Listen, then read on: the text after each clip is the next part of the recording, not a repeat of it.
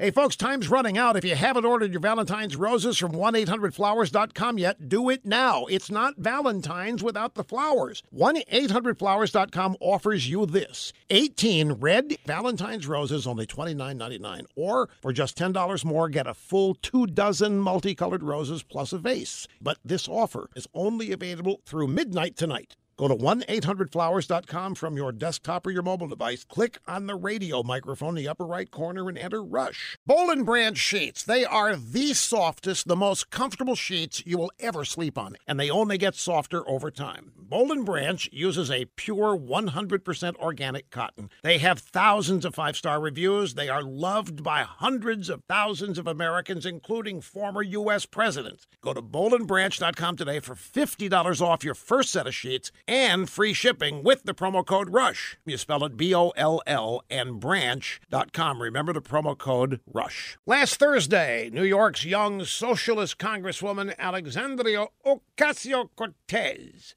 released her Green New Deal resolution. She's calling for a massive transformation of our society. Ed Markey, Massachusetts Democrat, 72 years old, introduced the resolution in the Senate.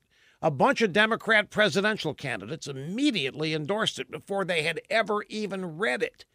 Now, the Green New Deal calls for decarbonizing our economy, getting rid of cars, airplanes, and cow farts, rebuilding every building in America or retrofitting them if necessary. And now that America is the number one energy producer in the world under President Trump, these Democrats are demanding the elimination of all fossil fuel energy. The Green New Deal calls for a federal jobs guarantee for everybody and economic security for those unable or unwilling to work, and universal single payer health care, all paid for by printing money if they have to. Now, this Green New Deal is the same old liberal blue wish list that the socialist left has been pushing for the last 100 years. It's the same stupidity that destroys every country that tries it every time it's tried.